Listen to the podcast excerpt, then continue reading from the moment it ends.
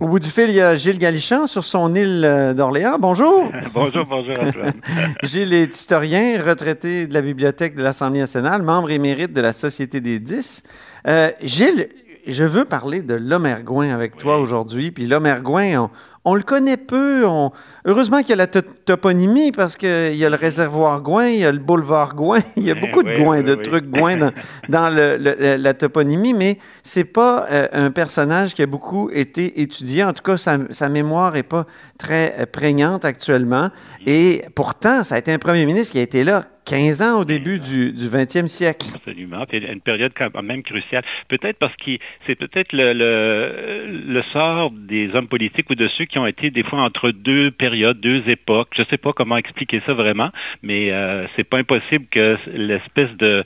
Il est un peu... C'est pas encore la grande modernité là, du Québec, mais quand même, c'est une période cruciale de changement. Alors, il a peut-être été desservi aussi par euh, l'ensemble des événements aussi, la, la, la, la Première Guerre mondiale, en fait, mm-hmm. plusieurs choses qui ont... Qui, qui ont ponctué son, ses, années, ses années au pouvoir. Alors, euh, peut-être aussi qu'il y aura une redécouverte aussi, parce que parfois, ces choses-là, en historiographie, ça vient, ça vient, ça vient, ça va, puis euh, il peut y avoir tout à coup euh, un, un, un regain d'intérêt pour cette période-là et qui, euh, qui, qui reviendra peut-être à la mode.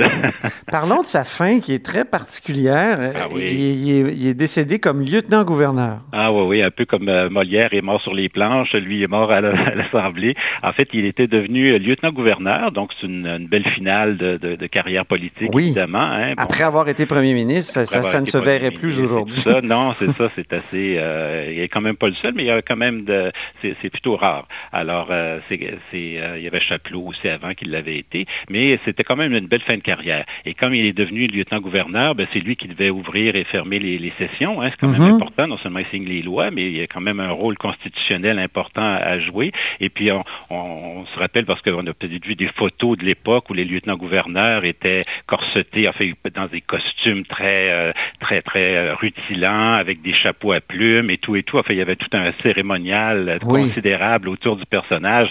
Alors, euh, à ce moment-là, ben, quand la session se terminait, on est en dix-neuf cent vingt-neuf, il venait tout juste d'être nommé lieutenant-gouverneur. Hein, ça faisait quelques mois seulement qu'il était nommé. Oui. Et puis, euh, bon, alors là, pour remplir ce rôle-là, ben, il, il arrivait de, de Bois-de-Coulonge, hein, Spencer Wood. Là, il vivait, il vivait au Bois-de-Coulonge, c'est ça, ben oui. Et puis là, c'était la, la, la grande parade, et puis bon, les, les, les, l'endroit fait les cortèges à cheval et tout ça, puis la, la, tout était là, et euh, il était arrivé. Puis souvent, ce qui arrivait euh, à ce moment-là, ben, on attendait le, que la, la, la chambre, les deux chambres, hein, le, le Conseil législatif et le, l'Assemblée règlent les derniers projet de loi, euh, qu'on vote les derniers. Alors souvent, ça prenait du temps, il y avait quelques discours et tout ça. Alors le pauvre lieutenant-gouverneur, il devait attendre comme ça dans son grand costume, euh, en coulisses, euh, de, de, pour attendre de clôturer simplement la, la, la session avec un petit mot de, euh, de salutation. Et puis, euh, ben, il y a eu une attaque cardiaque, évidemment. Il n'était pas si vieux. Euh, enfin, il avait soixante-huit ans, soixante-neuf ans. C'est, c'est l'âge que j'ai actuellement. Alors, ben, je trouve ça bien jeune. Mais euh, de fait, euh, il y a eu une attaque cardiaque. Alors, évidemment, Évidemment, on a interrompu la, la, la séance, on a été chercher des médecins, il y avait quand même des médecins qui étaient députés à l'époque, on lui a apporté les premiers soins, mais euh, euh, on n'a pas pu, à part desserrer son costume, on n'a pas pu rien faire, et puis euh, il est mort carrément là, en fonction, c'est le cas de le dire, là, carrément sur le trône du lieutenant. Sur le trône, c'est incroyable. Et ce qui fait que techniquement, comme il est décédé à ce moment-là, on n'a pas pu procéder à la, à la clôture de la session, alors il a fallu attendre un quarante-huit heures, là, la nomination, il y a eu, je crois que c'était le, le, le juge en chef qui, qui pouvait intervenir à ce moment-là pour euh, vraiment là, euh, procéder de façon constitutionnelle. Et puis son, son successeur a été nommé peu de temps après. Mais tout ça s'est passé, évidemment. Ça a été un, un choc euh, que le, le lieutenant-gouverneur, enfin l'ancien premier ministre et le lieutenant-gouverneur meurent comme ça en pleine, euh, en pleine séance parlementaire. Vraiment, ça devait être impressionnant. Mais ces réalisations sont assez nombreuses quand même. D'où aussi, encore une fois, mon étonnement mm-hmm. euh, face au... Par, par exemple, il n'y a presque pas de, de biographie. Il y en a une de Mathieu Pontbriand qui est pas très... C'est pas une biographie, euh, comment dire, c'est, c'est, un, c'est un petit livre. Alors, mais ses réalisations sont nombreuses. nombreuses. Et puis, euh, un peu comme je disais, un peu, euh, c'est, c'est le début de beaucoup de choses. Par exemple, l'hydroélectricité, ben, ça commence par parler du, du réservoir Gouin. Bon, alors ouais. C'était justement les, les débuts, on faisait des barrages pour avoir de l'hydroélectricité. Maintenant, l'électricité ne pouvait pas se transporter sur de longues distances. Ça, ça va venir plus tard. Alors, euh, bon, on, on pouvait desservir les centres urbains les plus proches. Alors, euh, Beauharnois pour Montréal, euh, justement la Mauricie, la Haute-Mauricie pour euh, la région de Trois-Rivières. Puis là, c'était important aussi parce qu'il y avait un autre euh, domaine qui se développait beaucoup puis qui demandait l'électricité, c'était le, le papier hein, qui se oui. développait. Alors tout ça, c'est certain que sous Tachereau, les années suivantes, il va y avoir des, des, grandes, euh, des grands développements de ce côté-là, mais ça commence à l'époque de Lomer Gouin. Alors peut-être justement aussi, il est peut-être un peu desservi par le fait que c'est souvent le, le lot des commencements. Hein, et ah c'est, oui. c'est moins bon. Alors euh, ça va prendre énormément d'importance. Hein, on a aussi l'hydroélectricité avec euh, toute la nationalisation et toute cette question-là plus tard, mais euh, c'est, c'est, c'est le, le début des concessions hydroélectriques à des compagnies et tout et tout, ben ça se fait sous, euh, sous Gouin. Mm-hmm. Comme euh, l'annexion de Longava, ce, ce qu'on oui. appelle, ce qu'on a appelé le Nouveau-Québec par, par la suite. Absolument. Moi, j'ai déjà écrit dans Le Devoir, euh, fait un parallèle entre euh, Jean euh, Charest et, et Lomer Gouin, parce que oui. l'annexion de Longava, c'est un peu le premier plan Nord. C'est le plan Nord, absolument. Puis surtout qu'il avait, euh, le, le, c'est en mille neuf cent douze, hein, que cette annexion-là, oui. il y avait eu en dix-huit cent quatre-vingt-dix-huit déjà la Bitibi, hein, qui était, euh, qui va jouer un rôle pour la, les zones de colonisation, comme on dit. Alors, mais quand il arrive avec la, la, cette, cette, cette carte du Québec à peu près complète, là, euh, ben, il va avoir des grands projets, l'idée d'un port en eau profonde sur la Baie-James et tout ça. Enfin, aujourd'hui, on se dit, mon Dieu, c'était pas réaliste, mais à l'époque, il se basait sur des travaux qu'il y avait, puis on voyait un peu le potentiel minier aussi du, euh, de, oui. du, du Nouveau-Québec et tout ça. Alors, c'était... Oh, il y avait des projets de chemin de fer, un peu comme, comme aujourd'hui encore. Là. Oui, oui, oui, c'est ça. Alors, évidemment, il y a des gros défis, là. Euh, oui. Il y a, il y a peut-être Robert Bourassa qui a réussi avec la, la,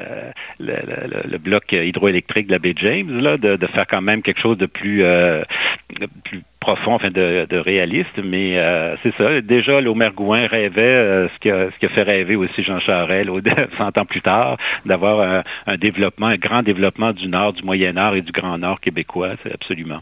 Oui, puis on disait qu'il répétait constamment ses discours sur, sur le Nord, où il disait, euh, après tout, euh, dans, dans les pays scandinaves, il y a des villes à ces latitudes-là. Oui, on pourrait donc euh, voilà, penser à, à, à l'établissement de villes euh, très, très au nord du Québec. Absolument, ben oui. Puis il, il voyait, c'est ça, mais la, la, la, la navigation, disons, Baie-James, Baie-James, euh, ça se fait, là, mais disons que c'est assez, euh, c'est assez euh, oui. euh, téméraire, disons, oui, de, d'investir, euh, se lancer dans des projets extrêmement considérables comme ça. Alors, euh, la, la, la réalité géographique et climatique l'a rattrapé, évidemment, sur ces, ces grands projets-là. Mais c'est un premier ministre de, de, de l'agrandissement du Québec, après tout, puis mm-hmm. euh, de, de colonisation. Colonisation, puis on, on parlait des, des chemins aussi lorsque c'est l'arrivée de l'automobile, hein, parce que c'est le début du vingtième siècle, donc la, ah ben oui. l'automobile euh, déplace tranquillement les voitures à chevaux et tout et tout. Il se rend compte que ça va prendre un réseau routier digne de ce nom. Les, les petites routes de terre, euh, les chemins de colonisation et tout ça, ça pouvait plus euh, durer. Alors ça prenait vraiment une politique de voirie, hein, alors vraiment les, les chemins, là, vraiment de, de mettre ça et de macadamiser, d'aller chercher encore là les techniques les plus avancées de l'époque. Ah, on disait macadamisé. On appelait ça macadamisé parce que ça venait d'un ingénieur anglais du dix-neuvième siècle qui s'appelait Macadam okay. et qui euh, faisait des alliages, des mélanges de goudron qui finissaient par durcir et on, on, on mettait ça sur les routes après avoir gravelé comme il faut. Puis, bon, alors, ça permettait évidemment de rouler les automobiles beaucoup plus confortablement que, le, que la, la, la, les chemins de terre ou de gravier. Alors, mmh. c'était, euh, c'était, c'était une nouveauté. Alors là, il disait, puis on, on lui reprochait de faire ça pour les riches, hein, qui avaient des automobiles, parce que c'était quand même une minorité, quand même, à l'époque, qui avait l'automobile. Mais lui, c'est il disait, ben, il y a le tourisme, il y a une industrie derrière ça, qui sera l'industrie touristique, et on pensait, lui, il disait, ben, regardez, les, les Américains sont plus riches que nous, alors c'est eux qui vont venir, mais ça va, en développant le réseau routier, ben, ils vont venir visiter nos, nos belles régions euh, du Québec, la Gaspésie, et pardon. Mm-hmm. Et, euh, et c'est, c'était comme ça qu'il justifiait un peu la, la, la, l'investissement qu'on faisait pour ce, ce réseau routier. Et euh, puis il y a des gens qui lui reprochaient en disant, vous pensez, euh, il disait aussi, pensez aux, aux, aux cultivateurs qui pourraient se servir de ces mêmes chemins pour venir avec leurs voitures à chevaux euh, vendre leurs produits à, dans les marchés urbains, ben à la oui. ville et tout ça. Et puis on, on lui disait, oui, mais regardez, vous, vous prévoyez des points de, de, de pompe à essence, mais vous ne prévoyez pas d'abreuvoir pour les chevaux dans vos chemins. Alors c'est la preuve que vous ne travaillez pas pour les cultivateurs, vous ah, travaillez oui. pour les automobilistes. Alors, oui, il y, a eu, euh, il y avait beaucoup de critiques, évidemment, à l'endroit de, de Lomer Gouin. Je me souviens d'un pamphlet de, de Jules Fournier qui s'intitulait ah, oui. « Le premier ministre des contracteurs ». Puis il en voulait, à, je pense, à, à Lomer Gouin pour la construction du palais-prison de Bordeaux. Ah oui, prison de Bordeaux, ça a été l'objet de débats pendant de nombreuses années euh, et tout et tout. Puis il y a eu de fait des, beaucoup de ce qu'on appellerait des, con, des gros conflits d'intérêts. Aujourd'hui, ça passerait très, très mal. Puis oui. déjà, à l'époque, on voyait bien qu'il y avait des choses, il y avait des fils qui, dé, qui, euh, qui dépassaient. Il était membre de je ne sais pas combien de conseils d'administration de toutes les grandes compagnies. Alors, il y avait vraiment un, un pied dans la, les grandes entreprises. Et puis, bon, alors, ça lui donnait quand même un, une filière de, d'information puis de communication avec les grands milieux d'affaires montréalais et autres. Et, euh, et mais il devait composer aussi avec ces gens-là. Alors, à l'époque, c'était, c'était vu comme étant tout à fait normal que le premier ministre soit comme ça dans des conseils d'administration, euh, même si le gouvernement, des fois, faisait affaire avec ces mêmes entreprises euh, pour des comptes soit de voirie ou, de, ou autre chose. Est-ce qu'on sait, Gilles, si à cette époque-là, le premier ministre faisait beaucoup la navette entre Québec et Montréal? Vu, vu il y que... avait un bureau à Montréal, de fait. Il y avait un bureau à Montréal. Ah, oui? mais c'est Déjà, ça, mais était... donc, au début du vingtième siècle? Oui, oui, oui, il y avait des bureaux à Montréal. Ah, oui, c'est ça, le premier ministre. Bien, surtout, encore là, c'était le, le chemin de fer. Hein, à partir du moment où le chemin de fer, euh, puis ça, ça remonte au dix-neuvième siècle. OK, il prenait le, le train. De fer, alors, il était possible de prendre le train. Puis après dix-neuf dix-neuf, quand le, le, le pont de Québec est ouvert, bien là, encore là, on peut prendre, on n'était même pas obligé d'aller à Lévis prendre le train, on pouvait prendre le train directement de Québec. Alors, mm-hmm. euh, non, il voyageait en train habituellement, c'est ça. Puis, ben, pas, il n'était pas seul, évidemment, tous les députés euh, de la région de Montréal et tout ça voyageaient en train. C'est, pas, c'est la raison pour laquelle souvent on ne siégeait pas le vendredi, puis on, on avait comme ça la possibilité de, okay. de, de, de circuler. Oh, oui, ça se faisait. Parlons culture et éducation, il y a quand même des embryons de, de politique euh, sous Lomer Gouin. Oui, oui, tout à fait. Ben, il y avait, euh, il, y a, il, y a été, il y a eu quand même une politique sociale et culturelle. Il y a eu le, un, un de ses secrétaires, qu'on appelait ça le secrétaire d'État à l'époque, hein, c'était un peu l'ancêtre du ministère de, euh, et, et de l'Éducation et de, de la Culture parce que, et des Communications, parce que c'est eux, c'est, c'est par là que passaient les subventions qu'on donnait soit au collège classique, aux écoles, et cetera. Même si l'Église gardait, c'était un peu la chasse gardée de l'Église, mais il fallait bien financer ça avec des deniers publics. Ben oui. Alors, ça passait par le, le ministre responsable, c'était le secrétaire secrétaire de la province. Alors, euh, il, y a, il y a eu quand même de bons secrétaires euh, sous Gouin. Il y a eu surtout M. Descaries. C'est lui qui a euh, parrainé certaines lois, comme la fameuse loi des, euh, des prix d'Europe. Les prix d'Europe, c'était des prix musicaux à l'époque, au début, puis après ça, ça s'est développé. On a eu, c'était des bourses d'études qu'on donnait à quelqu'un de très méritant, très ah, oui. talentueux, pour lui permettre d'aller passer un an ou deux ans ou trois ans en Europe auprès de grands maîtres, là, dans des grandes écoles, pour apprendre soit la composition musicale ou des choses comme ça. Il y a pas des noms comme O. Merle et Tourneau, je ne sais pas si ça peut dire oui. quelque chose, mais c'était quand même un, un des grands musiciens. Ça a été un des premiers, justement, à avoir en dix-neuf douze ou treize, un peu avant la guerre. La guerre a, évidemment, mis, mis une parenthèse à ça, mais euh, après la guerre, ça a repris. Alors, ces bourses d'études, ça a quand même permis à beaucoup de, de, de jeunes talents, on dirait québécois, là, d'aller en Europe et de faire... Euh, de, de, de faire mm-hmm. des... Et puis, à la même époque aussi, pour créer une espèce de réseau...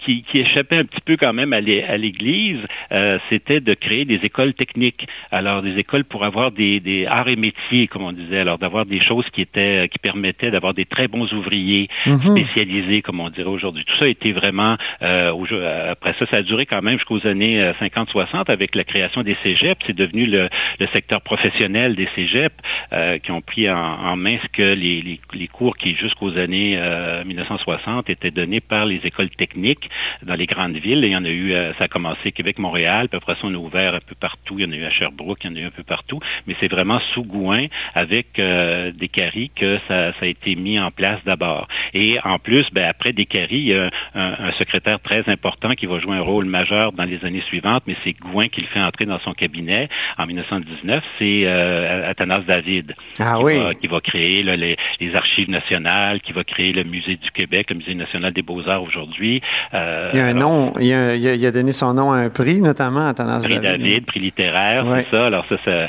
voilà. Alors ça, c'est évidemment les années qui ont, qui ont suivi encore là, Gouin, c'est sous Tachereau, mais euh, il reste que euh, David arrive au cabinet, devient ministre euh, sous, euh, sous Lomer Gouin. On peut terminer l'entretien en parlant de son fils Paul. Paul oui. Gouin a été déterminant. Peut-être que c'est pour ça qu'on... Parce que son fils Paul est très critique du, de, de l'héritage de son père. Au fond, il veut retrouver ce qui est le vrai libéralisme et, et finalement, il va finir par, sa, par, par s'allier à, à Duplessis. À Duplessis, puis évidemment, on sait ce que ça va... Il va être un peu avalé. Euh, je pense que il c'est, s'est fait euh, rouler dans la farine un ben peu. Voilà, Michel Brunet disait toujours, l'historien Michel Brunet disait que le, le chat Duplessis avait avalé la souris euh, Paul ah Gouin. Oui. Ah oui. Parce que c'est sûr qu'il a certainement permis à, à Duplessis, en formant l'Union nationale, hein, de, de prendre le pouvoir, de finir par renverser l'énorme machine du gouvernement Tachereau, là, puis le Parti libéral qui était au pouvoir quand même pendant quarante ans, hein, c'est, c'est ça. Presque quarante ans, euh, sans interruption. Alors c'est quand même un, long, un très long règne, malgré la crise économique aussi, que c'est Tachereau qui va la subir. Là. C'est, mais, ça. Euh, c'est quand même très important. Alors oui, c'est vrai que Paul Gouin jouait un rôle important et, euh, et il y avait une, une longue tradition parce qu'on disait Mercier, c'est ça, avant, avant Gouin, Gouin était le gendre d'Honoré Mercier. Alors euh, il, y a une, il y avait quand même une longue tradition libérale euh, d'ouverture et tout avec euh, de, de, de ce côté-là de la famille et oui. euh, Paul Gouin a voulu évidemment re, re, redonner donner une, un nouveau souffle à ce qu'était le, le Parti libéral au départ et répondre aussi aux critiques que le Devoir avec Henri Bourassa et les nationalistes avaient donné. Alors il a voulu refaire une synthèse un peu et euh, des idées nationales qui étaient présentes au sein du Parti libéral mm-hmm. et euh, progressistes aussi sur, euh, de, on, peut, on peut dire, l'aile gauche du Parti libéral, hein, de, et reprendre un peu tout ça et essayer de réformer le Parti libéral au départ de l'intérieur, mais comme il voyait que les résistances étaient très, très fortes, ben là, il a fini par rompre en dix-neuf cent trente-quatre et créer son propre parti qui était l'Action libérale nationale et qui, et qui va faire alliance euh, avec... Euh, ce qui fait que quand le Duplessis crée son Union nationale, donc qui va bien, bien, bien tenir À, à, donc il va tenir les rênes très, très solidement, mais il y avait dans son équipe euh, d'anciens libéraux comme Paul Gouin euh, et des gens aussi qui euh, rêvaient de, de réformes, euh, le, comme je pense au, au docteur euh, qui, qui, qui prêchait pour la, la nationalisation de l'électricité, euh, voyons, j'oublie son nom, c'est bête, euh, le, le, euh, oui. qui a été, euh, enfin, qui était un des pionniers là, de, de l'idée de nationaliser les compagnies électriques. Je l'ai sur le bout de la langue aussi. Ben oui, hein, c'est ça, son, son nom est un docteur de Québec, là. Oui, oui, oui, dentiste de Québec, là, c'est ça qui va être euh, qui va être longtemps. Euh... On le mettra sur notre page Facebook. On, l'a, on l'ajoutera, c'est tout simplement, c'est ça, un blanc de mémoire. Ben, Gilles Gallichan, merci infiniment. Ça fait plaisir. Ça fait un beau tour d'horizon de, du parcours de, de Lomer Gouin, puis ça va sûrement aider nos auditeurs à, à mieux voter euh, dans notre tournoi des premiers ministres. Ah ben on espère, parce qu'il fait quand même beaucoup de choses aussi. Pour, on n'a pas parlé de la langue française, on n'a oui, pas parlé même des relations euh, constitutionnelles avec euh, la, la motion Francœur qui s'est faite sous lui, euh, toute la politique de bonne entente avec le Canada anglais après la guerre. Après Sur les... la langue française, il adopte même... Euh... Une loi, une loi pour d'après ce que tu me disais tout à l'heure, qui était quasiment, euh, comment dire, un, un... l'ancêtre. C'est la première l'ancêtre loi, de la loi cent un. Euh, absolument, une des, une des toutes premières lois concernant la, la, la langue et qui, qui venait de l'opposition. C'est Armand Lavergne qui était dans l'opposition, mais le gouvernement décide de, de, de l'adopter puis de l'appuyer et euh, ça va finir par passer. Donc, on a eu du français dans la, les, les communications téléphoniques et télégraphiques et tout ça. Et puis, il y a eu toute cette crise de la conscription pendant la guerre et puis après ça, ben, on a essayé de, de, de euh, calmer les les plaies avec euh, cette politique de bonne entente en faisant des échanges avec les provinces anglophones et tout. Alors, il y a eu quand même, il a navigué dans, dans des eaux quand même assez troubles dans son temps et puis essayé de faire pour le mieux, comme on dit. Puis c'est Philippe Hamel, le, le docteur Philippe de Hamel, Québec, exact, qui était le, bravo, merci, le passionné euh, de... Merci Antoine. C'est ça. Le passionné de la nationalisation de l'électricité. Bon, ben merci beaucoup. Au plaisir de se reparler, Gilles. C'est plaisir, Antoine. Okay. Au revoir. Bonjour. Au revoir. Gilles Gallichan est historien, euh, retraité de, de l'Assemblée nationale, membre de, émérite de la Société des dix. Et vous êtes à l'écoute de Là-haut sur la colline qui se termine là-dessus aujourd'hui. N'hésitez pas donc à diffuser nos segments préférés sur vos réseaux. À demain.